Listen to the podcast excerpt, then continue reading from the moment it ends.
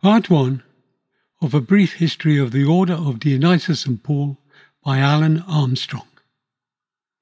You will note that the pathway that I am about to describe is chronological in that there is necessarily a given timeline, following the pageant of key events that have shaped the order. But it is also a story of rebirth that exists simultaneously outside and within space-time. It exists outside of space-time in that it concerns the invisible development and emergence of a spiritual essence taking place within the heart and mind of the order. Yet it clearly exists within space-time as described in the order's record of that emergence, not all of which is comfortable. With hindsight, it is possible to see that what has happened to the order over the years needed to happen, that there were no accidents or mishaps, only opportunities to grow and to learn. Comfort, then, is a matter of perspective. Our civilization has been subject to a thousand year rule of logic and a 400 year rule of reason, the benefits of which need not be discussed here. However, as I write, the world is clearly in deep trouble because the lessons we need to learn concerning self control, tolerance, patience, kindness, sharing land, and financial reform, etc., although identified by logic and reason, are not issues they are designed to deal with. They are spiritual problems requiring spiritual remedies that are not readily found within the parameters of the rational world. Religion has been the traditional means by which we are able to find the answers to such problems. Unfortunately, it too has succumbed to the force majeure of logic and reason. Arguably, since the turn of the 18th century, reason rather than inspiration has been the primary method of acquiring insight into the mysteries of religion. This is a problem the world over, because reason at best can only explain the world it knows, and frequently fails to do even that. In truth, the more rational religion has become, the more impotent it has grown. By comparison, those religions that are by definition non rational have thrived. The primitive church has been shown a pathway by the Lord that led its people from the bestial state that they had been born into towards a state of spiritual enlightenment.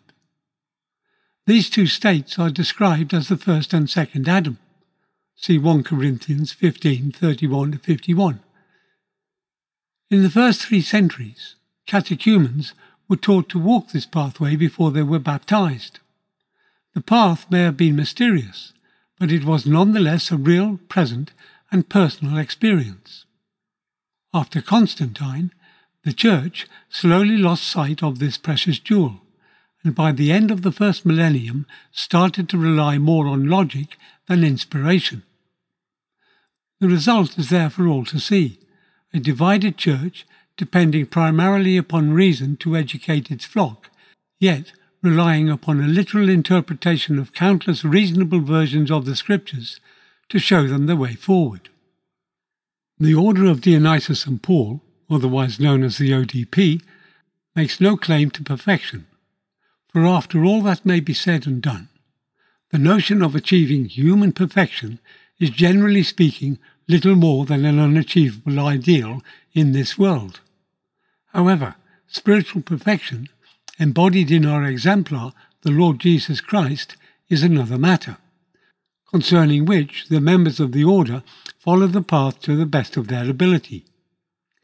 This brief history of the ODP is not only about its emergence and evolution in this world, but also, and more importantly, it's about the path and how it goes before the order as a pillar of fire by night and a pillar of smoke by day. Those who know of what I speak will know that I speak openly and truthfully. In the words of Meister Eckhart, there is an agent in my soul which is perfectly sensitive to God, and I am sure of this as I am sure I am alive. A quotation from Sermon 6. When did the order of the Dionysius and Paul begin? It's an intriguing question that I've often thought about over the years. When I asked my teacher, Ma Francis, about its beginnings, he seemed at the time to be enigmatic. I thought he was just being playfully vague about its origins. But as I grew in the work, I began to see that the question was far more complex than I imagined. To understand the answer really means understanding what the order of Dionysius and Paul is, and when you have done that, then more than one answer comes to mind. For example, the order of Dionysius and Paul is a vehicle of the Holy Spirit that changes its form from time to time, but never changes its work, which is the redemption of the soul of humanity.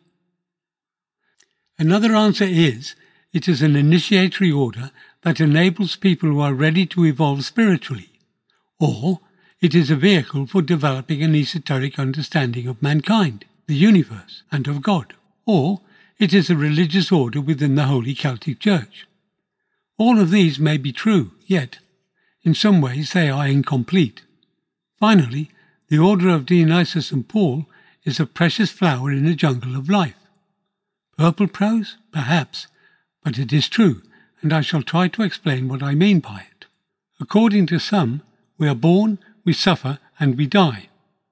A grim, even hopeless perspective, yet it is true in a limited sort of way. It is a materialistic answer to the purpose of life, which clearly tells us nothing about the purpose from a spiritual perspective. On these terms, the only benefits acquired from life are by using our minds to master creation and our hearts to explore what we call love. In these two fields, we spend most, if not all, of our lives as both slave and master. We are slaves to our appetites, our dreams, our desires, our aspirations, and we are also the master of the same, or at least we could be, if we were able to control our appetites, dreams, desires, and aspirations. A glorious ambition that many seek but few ever achieve and it is the purpose of the order to unite these modes into a whole and to sublimate their activity. Why, you may ask? Well, we appear to consist of two contrary natures. One is a good guy and the other is not. One is reliable and trustworthy, who will get up in the morning and go to work. The other is unreliable, untrustworthy, and will not get up and go to work if at all possible. One is selfish, the other is generous. One is peaceful, the other is aggressive, with survival at the highest level possible appearing to be the prime objective, and we never really know which one will dominate the day. From the earliest times, these two parts of human nature have been recognized and incorporated into the fabric and structure of society.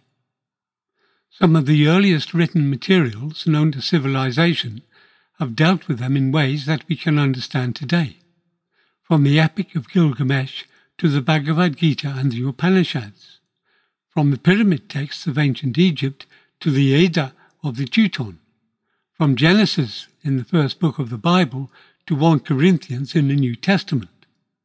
Indeed, wherever we look, we find the dual natures of man described, and invariably they are described in conflict.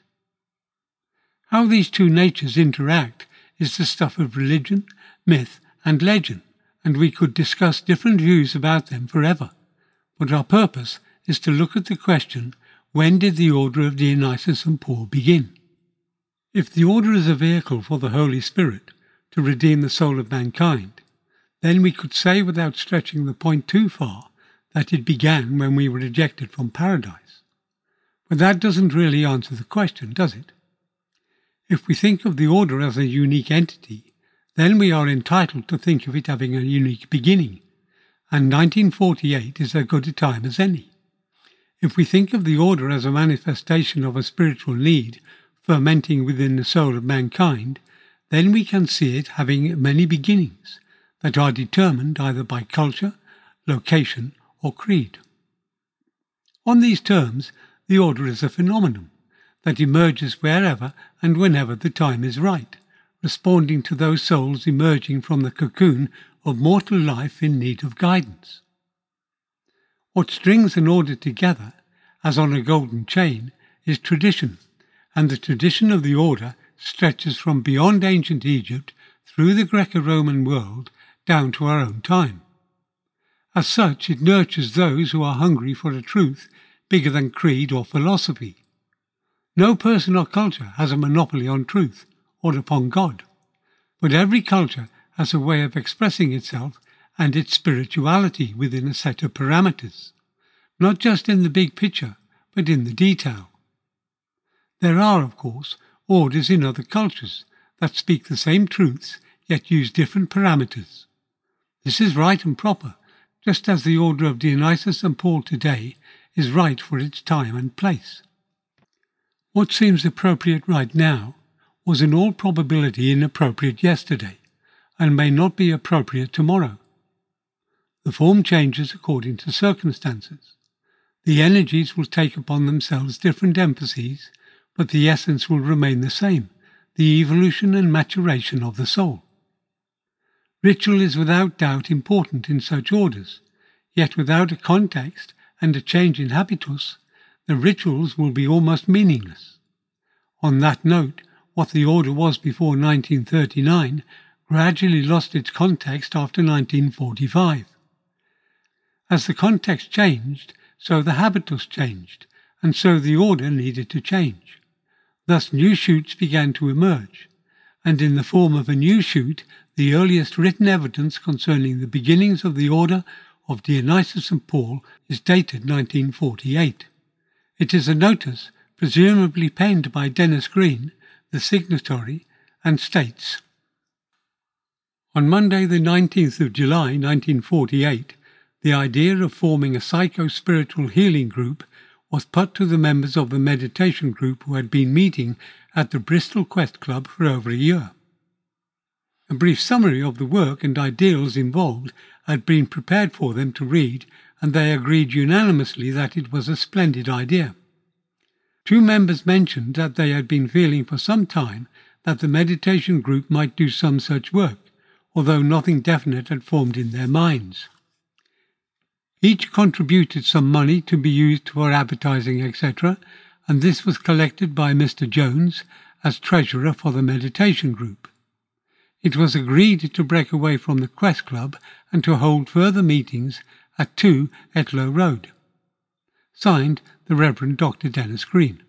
From this notice, I conclude that there was a group of people who had met for meditation at the Bristol Quest Club. How many were in this group will probably remain unknown, although it is unlikely to have been more than a dozen or so, and it is possible, even probable, that some of its members, other than Dennis, also belonged to the Hermes Temple of the Stella Matutina. The notice declares that they had met at the Bristol Quest Club for more than a year. This requires a little guesswork, as the dates are imprecise. However, the notice does imply a probable beginning in the spring of 1947, which does make sense in that the Second World War ended in September 1945, and the country would have taken some time to return to order and because people would have also taken time to return home from where they had been stationed. Thus 1947 seems a good time for new beginnings. The idea of forming a psycho-spiritual healing group was proposed. This becomes significant when we bear in mind that after six years of atrocious warfare, there were many, many people who were damaged physically, emotionally, and mentally. I believe it is possible that Dennis and his fellows were looking to contribute to the restoration of health of the many who were damaged by the war. The notice also declared that the group should break away from the Quest Club. Why? This is an interesting question. Perhaps the costs were too high. The truth is, I don't know, and I'm yet unable to answer the question. But break away they did. Future meetings were agreed to be held at number 2 Etlow Road. Again, the question arises why? This clause is connected with the previous one and is just as puzzling. Why move at all? In all probability, the answer is as simple as cost and opportunity. One thing is sure, as this publication will demonstrate, the order of Dionysius and Paul did not emerge quickly. It grew slowly and quietly evolving over the course of time. Yet, like all new shoots, it has remained consistent with its objective. And I will do my best to explain that process. I have chosen to begin with the Stella Matutina, which was a magical order dedicated to the dissemination of the traditional teachings of its predecessor, the Hermetic Order of the Golden Dawn. However, we should be mindful that what we term magical order meant at the turn of the century is not necessarily what it means today, more than 100 years later. For most people, magic was the study of the esoteric and symbolic dimensions of religion. This inevitably meant not just the Christian religion, although it was a favorite at the time, it also meant the study of comparative religion and the study of Rosicrucianism, which involved alchemical and Kabbalistic studies, especially with regards to healing. The Golden Dawn had fragmented in 1900, when most of the London adepts rejected the autocratic rule of Samuel MacGregor Mathers, the then head of the order, with the result that the Golden Dawn divided into two new groups. Those who remained loyal to Mathers, among them E. W. Berridge and the late John Williams Brodie Innes, took on the name Alpha and Omega, whilst the larger group, including such members as Dr. Robert Felkin, A. E. Waite, the Reverend W. A. Ayton, and W. B. Yeats, continued as the Golden Dawn. In 1901, in order to avoid public derision following the scandal of the Horos affair, they referred to the order by the name Morgenroth, which translates as morning light, concerning which I would refer you to R. A. Gilbert's The Golden Dawn Scrapbook, The Rise and Fall of a Magical Order, that was printed in 1997. See pages 7 to 20. Two years later, the order split again. A. E. Waite took over the remnants of the Isis Urania temple and formed the independent and rectified rite of the Golden Dawn, eventually dissolving it and founding the Fellowship of the Rosy Cross. Those members who preferred a more magical path followed Dr. Felkin into his order of the Stella Matutina, which was dedicated to propagating and expanding the traditional teachings of the original Hermetic Order of the Golden Dawn. Nevertheless, it is important to understand that at that time all the members had a deep interest in the esoteric expression of many kinds of spirituality. Most of the members were Christians with a deep interest in the esoteric expressions of Christian spirituality, exploring the esoteric understanding of the ancient church that for centuries had been understood to lie at the heart of Christianity. It is also interesting to note that the Stella Matutina included a significant number of clergy among its members. That such a tradition exists had been accepted and written about by many over the centuries, and today many still do accept the possibility sufficiently enough to go in search of it. However, what the tradition looked like was then, as it is now, a matter of intense debate. It has many aspects that can be realized outside of the formal parameters of the Church. For example, it may be defined in alchemical, Kabbalistic, and magical terms, to name but a few. Good, bad, or indifferent, these are emotive terms that divide our society. For many, they are described in the words of Dr. R. A. Gilbert as rejected knowledge, whereas for others, they are stepping stones that lead to enlightenment. Every man and woman taking the path starts from a cultural base, a habitus, that has many forms, not all of which are normal and not all fit into the categories that are easy for others to understand. We should therefore not be surprised that a member of an Hermetic order or an alchemical society is interested in Christian spirituality. Many who joined the Stella Matutina arguably joined because the Church was unable to answer their questions, or wasn't ready to engage with the subject matter. Whereas the Stella Matutina was not only prepared, but was also willing to do so. However, in truth, it too lost itself among the many forms its members encountered. Whatever the merits and demerits of the post Victorian era, two world wars in a short space of time rocked the foundations of a civilization that had been absolutely sure of its purpose and destiny, and in 1945 it needed to redefine itself. Clearly, magic, alchemy, and the Kabbalah were not the answer. But then again, neither is the fashionable cult of reason. Magic, alchemy, and Kabbalah are merely expressions of the human will seeking to deal with what it thinks it sees but does not understand. They are forms of cognitive dissonance, relying on precepts and formula to cover a lack of knowing, whereas reason seems more likely to destroy our world than save it. Neither approach is sufficient. Both have their uses, but neither provide clear answers to the main questions of life, such as land and monetary reform, disease, famine, war, population control, and slavery. A fusion of the two might provide the answers mankind seeks, but that may also be an assumption too far. Bearing this in mind, we can understand why, in the aftermath of a Second Great War, within 25 years, humanity needed to redefine itself. And here we draw part one of a brief history of the Order of Dionysus and Paul to a close. Thank you.